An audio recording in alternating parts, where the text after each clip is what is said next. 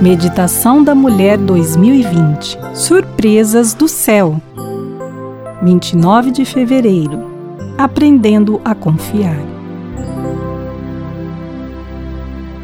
Não andem ansiosos por coisa alguma, mas em tudo, pela oração e súplicas e com ação de graças, apresentem seus pedidos a Deus. Filipenses 4, 6.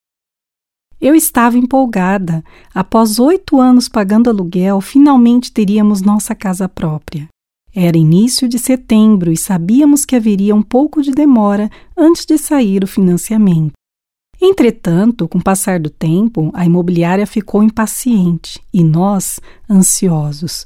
Comecei a orar ao Senhor para que tudo corresse bem e o mais rápido possível. Certa noite, quando a espera parecia insuportável, sonhei que estava perguntando a Deus quando assinaríamos nosso contrato. No sonho, Deus me dizia exatamente o dia e o mês. Contei o sonho ao meu esposo e ele ficou mais calmo. Minha ansiedade também desapareceu porque eu sabia que tudo daria certo. Alguns dias antes da data sonhada, fomos chamados para assinar o contrato. Ficamos radiantes, mas eu não entendia por que no sonho Deus havia me revelado uma data posterior. Ao chegarmos lá, porém, a gerente percebeu que havia um erro no contrato e que deveria enviar tudo novamente para a matriz. Quando voltaram a nos chamar para finalizar o processo, era exatamente o dia que Deus havia me revelado no sonho. Deus já havia me informado a data para que eu não ficasse ansiosa novamente quando ocorresse o problema. Há uma história na Bíblia sobre duas viúvas pobres que não tinham nenhuma esperança quanto ao futuro.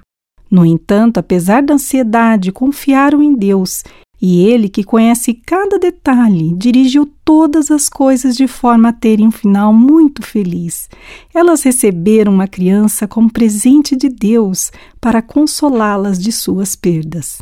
A Moabita Ruth, vinda de um povo amaldiçoado, tornou-se abençoada no meio do povo de Deus, a ponto de fazer parte da genealogia do Messias. Precisamos aprender a confiar e descansar nos braços de Deus, pois Ele tem cuidado de nós. Jesus nos aconselha a não sermos ansiosos e a vivermos um dia de cada vez. Depois de uma experiência como a relatada aqui, não fico mais ansiosa quanto aos planos que fazemos, porque sei que a resposta vem do Senhor na hora certa.